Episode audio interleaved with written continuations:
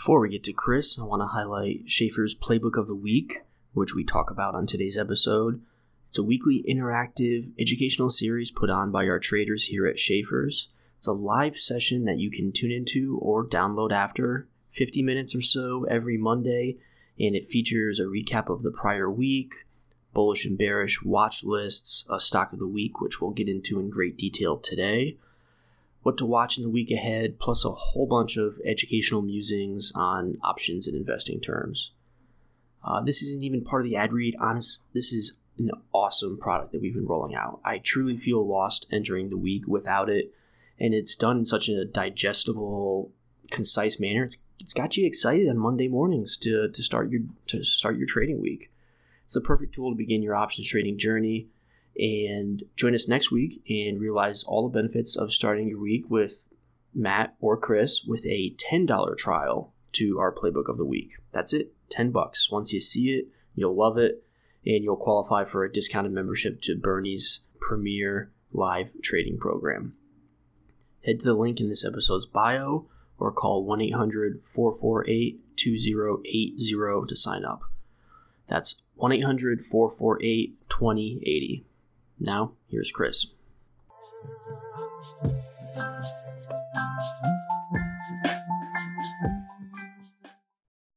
Welcome back to Schaeffer's Market Mashup. Thanks to everybody that listened to last week's solo session. Always a shock when I see people actually want to hear me and only me. Thankfully, we're done with that. We've got senior market strategist Chris Prybal back on for a long overdue chop session. Chris, how you been? Welcome back, everyone. I've been good. Been good.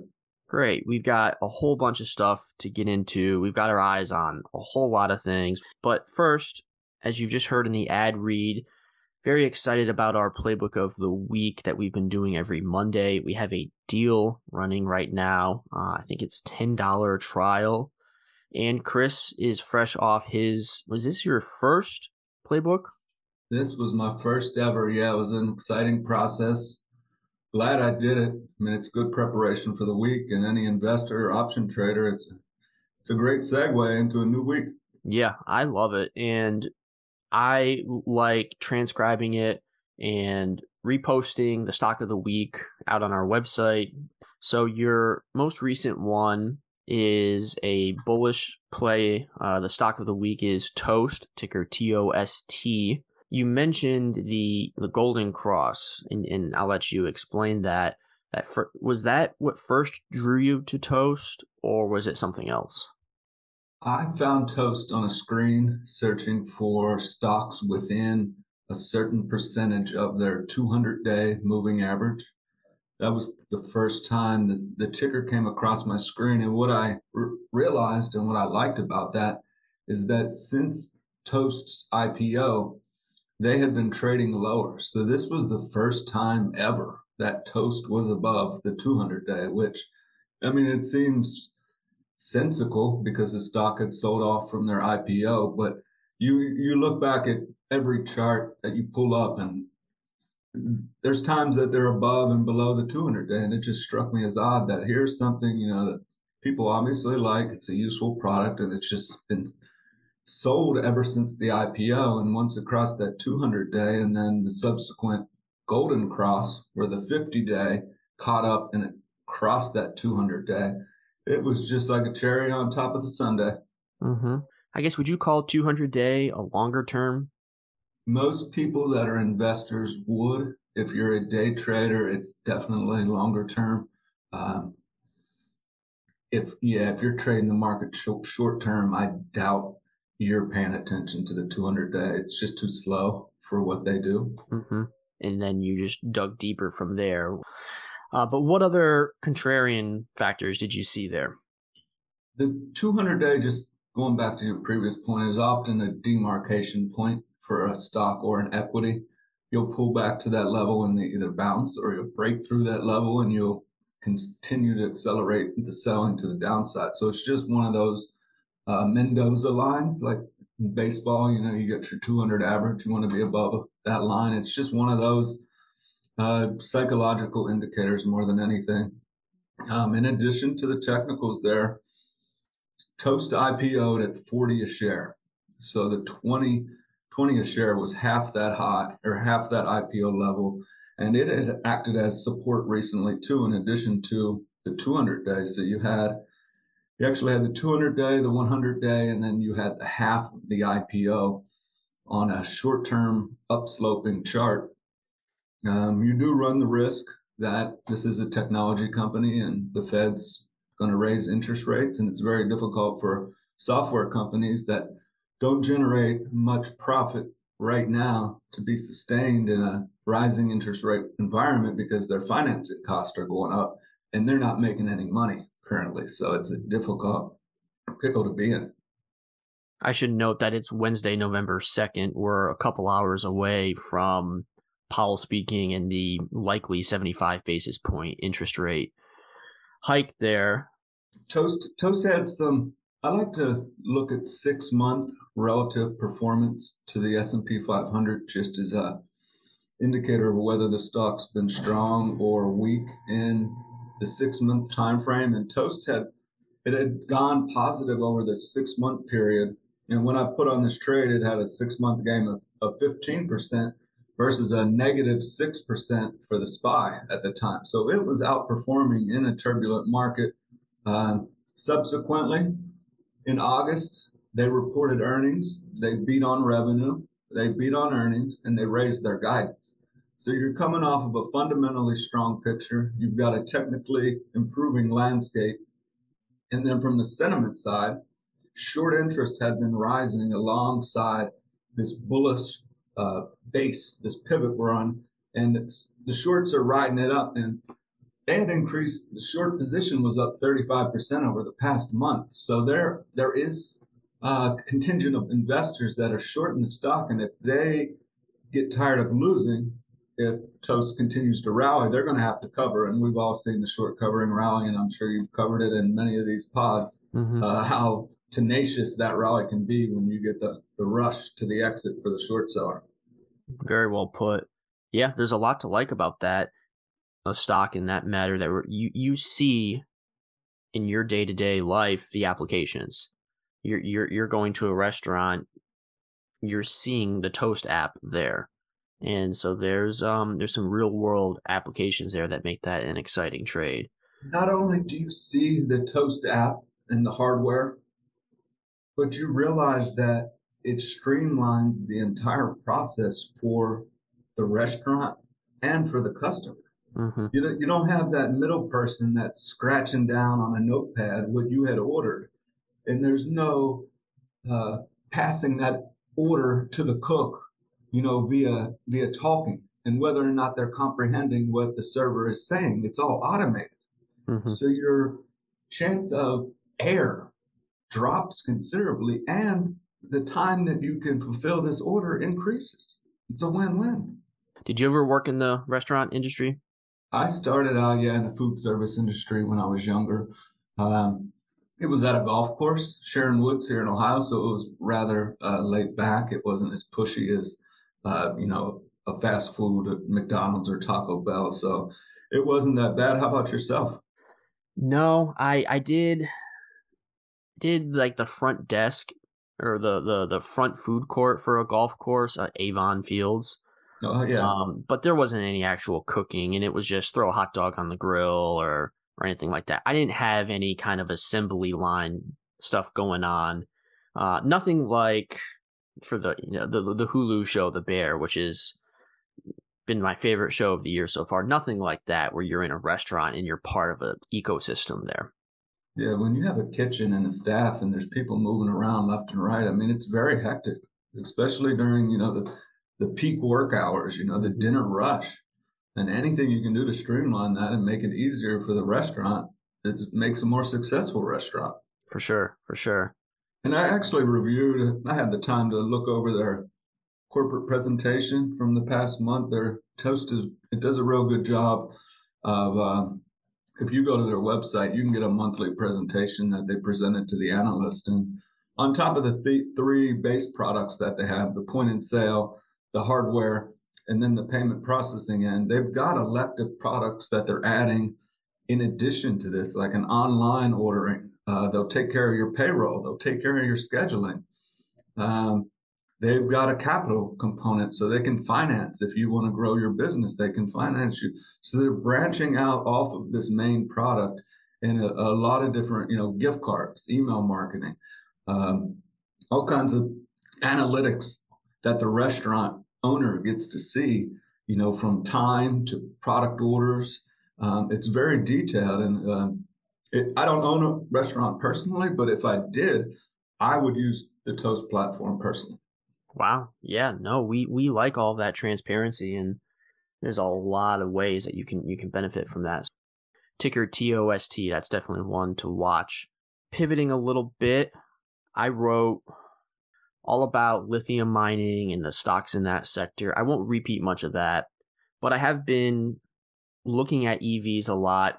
For the first time in 8 years, I'm finally in the market for a car and doing deep dives into the technology behind them, lithium mining and the microchips and the semiconductors. Um, I saw Livent today, ticker LTHM slashed its full year guidance. What what do you have to add, and, and, and what are your thoughts on on the EV sector, the the lithium mining, or anything adjacent to it?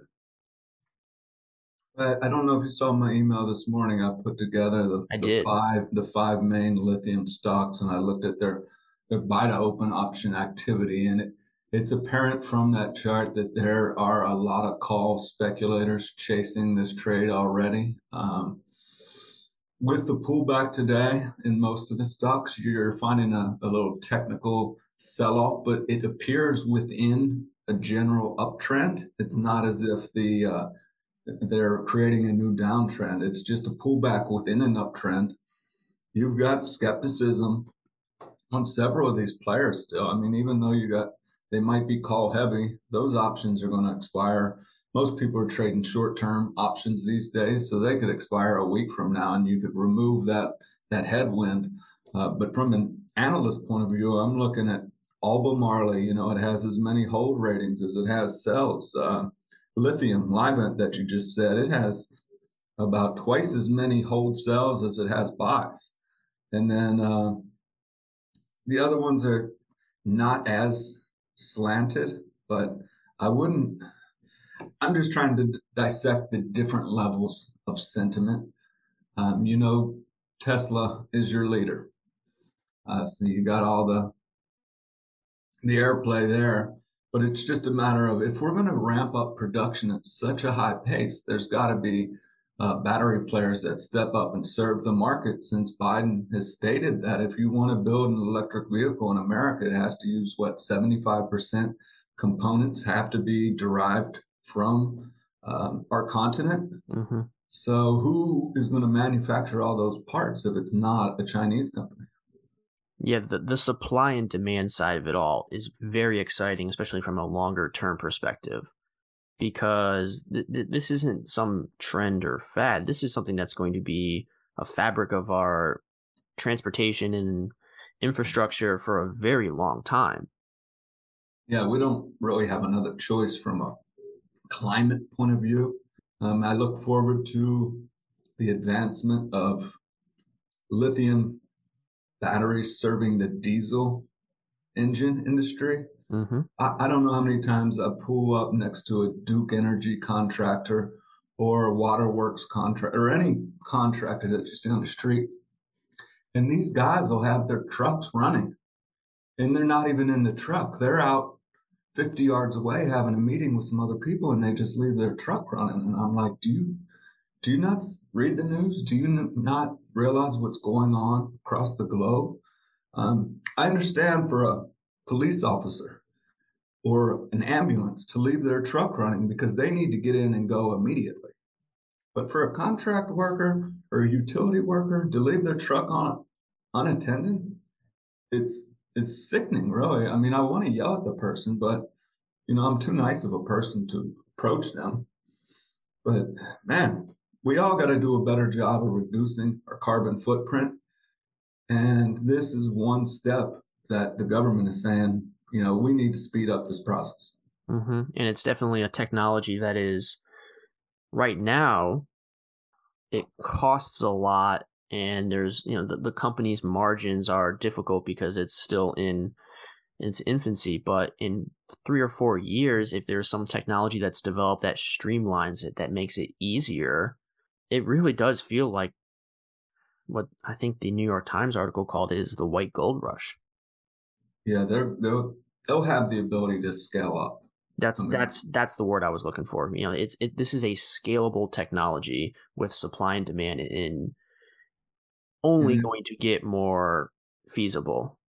And it leads you leads you back to the lithium ion battery because you can't have the electric car without this battery. A little adjacent to what you were talking about as far as you know your carbon footprint. I did you know, World Cup's coming up. You and I are big golfers. We've been embroiled in the LIV drama for the last year now. It's something I've been meaning to talk about on these podcasts you know, given our line of work, the relationship between ethics and investing, you know, wh- whether you think of oil companies and the fracking and the exploration there, or even something as simple as Coca-Cola, one of FIFA's big sponsors, and FIFA, FIFA in league with Qatar, or a company like Callaway although I know that a lot of people are dropping, a lot of companies are dropping their sponsorship of LIV and the Saudi Arabia stuff. But how do you how do you rectify that? How do you balance that uh, between being an investor and then also trying to ha- have this ethical code? It's difficult because the LIV situation is so sensitive and delicate. And I see your point about the oil industry and you want to clean up this planet, obviously there's going to be a profit motive. Anytime you run a business, don't you want to run that business for a profit? Isn't that the point of a business model? Is that to extract money?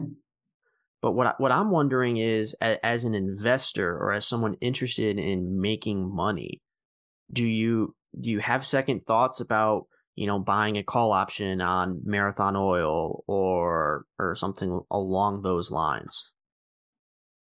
You do. Yeah. Uh, it's crossed my mind. Mm-hmm. Do I want to participate in what they're doing, uh, whether I like it or not? Uh, at the end of the day, there there are only so many opportunities in the marketplace, mm-hmm. and if you're going to let your political or environmental whims or thoughts uh, lead or be your strategic weapon in the stock market, I don't think you're going to have very good results because you're excluding a sector or an industry or component of the market just based off of, I don't like the way they do business. So I'm not going to invest with them. So if you say that about oil companies, I'm sure you could say that about the banks. Mm-hmm. I'm sure you could say that about some industrial companies. I'm sure that you could say that about the utility companies. I mean, you, if you go sector by sector and say, ah, well, I don't like the way they're doing business or I don't like the way they're running, you're going to be left with like what, two or three sectors to invest in? That's a good point.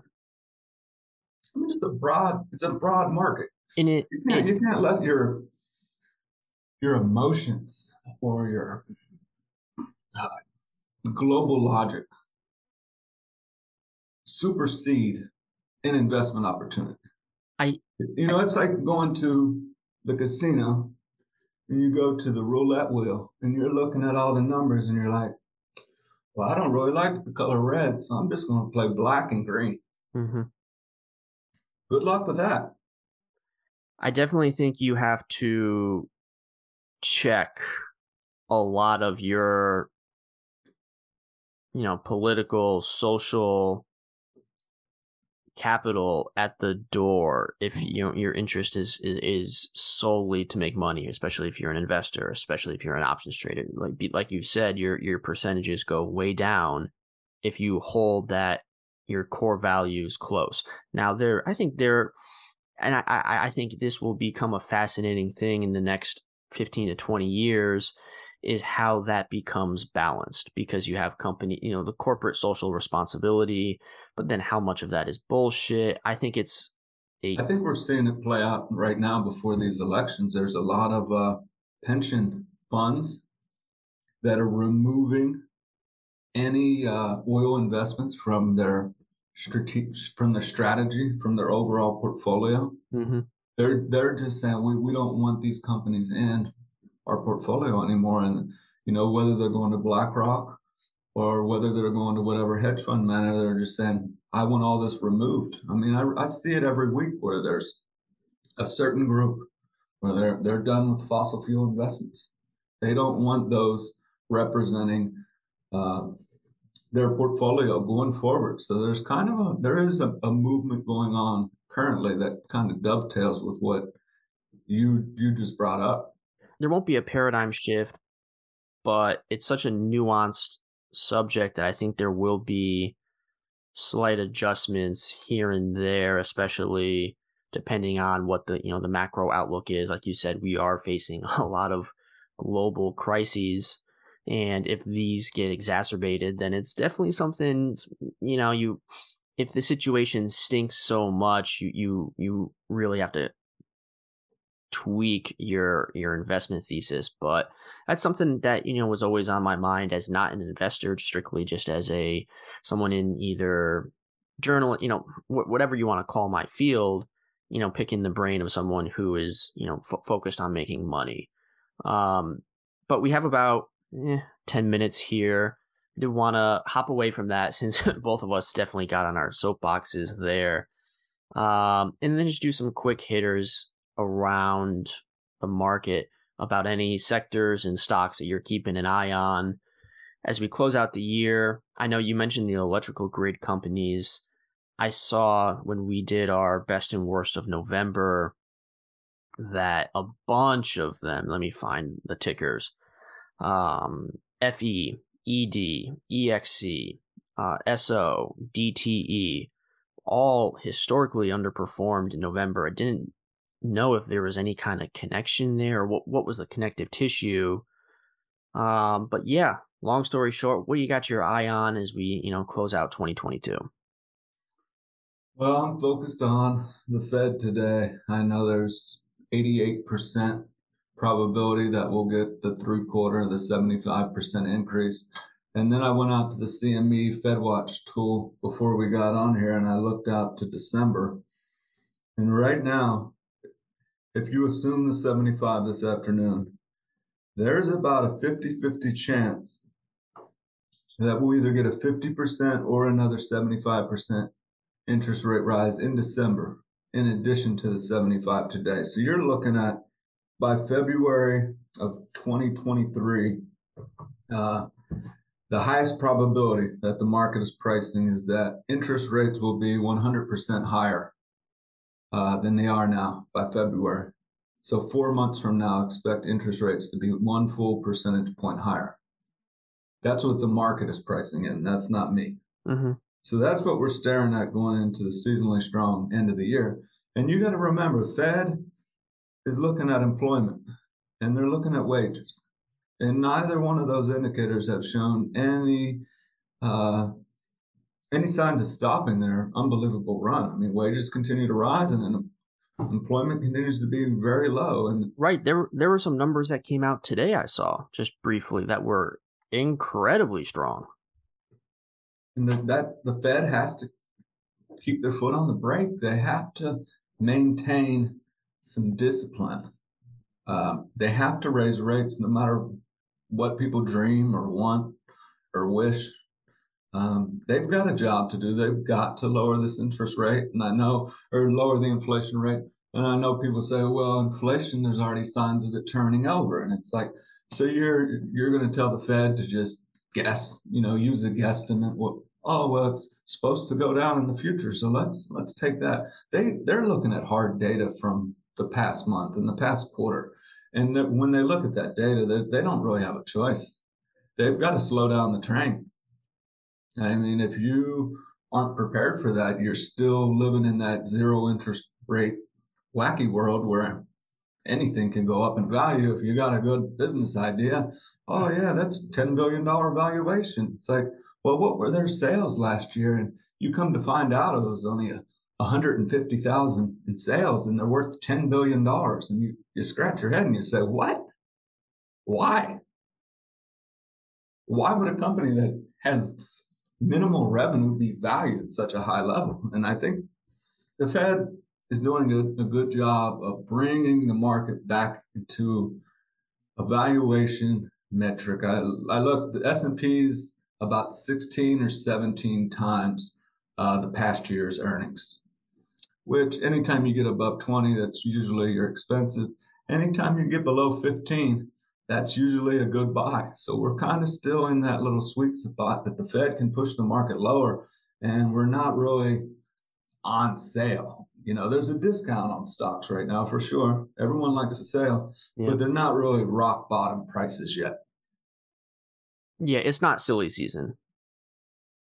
And you're not you're not at those long, long term moving averages like the 500 day or the 1000 day. Mm-hmm. Um, those have historically been the best times to pounce. We're we're not there yet. You know, we're in a short term bullish bounce in an intermediate and long term downtrend. Mm-hmm. And the well, Fed's going to keep that up. I'm telling you, they, they don't have a choice. Yeah love looking at those long term averages. I think it really crystallizes a lot of things. It puts everything in context. Mm-hmm. Another thing I'm doing right now is the three year relative strength look back. And I look at the three year because it encompasses the before COVID, during COVID, and after COVID. So you can see how this stock reacted throughout those different environments. And it's just fascinating to me to see a stock that's below their COVID lows and you ask yourself, wow, that's that's not good. you know? Think about that. And you find stocks that are at their COVID lows and analysts love them. And people are buying calls left and er, left and right, expecting this big bounce. Why is the stock at COVID lows in the first place? Maybe it's a shitty investment. You know? Why would it not have gone up through that entire COVID period where the government flooded everyone's bank account with money? And your stock can't go up during that? So that's where the three year look back and relative strength, that's that's one of my flavors of the week. That's the shiny object for me. Yeah, that's that's great and definitely something to something tangible to latch onto and chew on if you're a listener. Chris, as we wrap up here, first of all, I found a nickname for you I'm not sure how deep into baseball you are, but I remember this guy was a big fantasy baseball guy back when I was playing in high school and everything. You are Chone Figgins because you are it's it's a utility man. He's he can play any position. He can talk about anything. Like we we talked about this before we aired.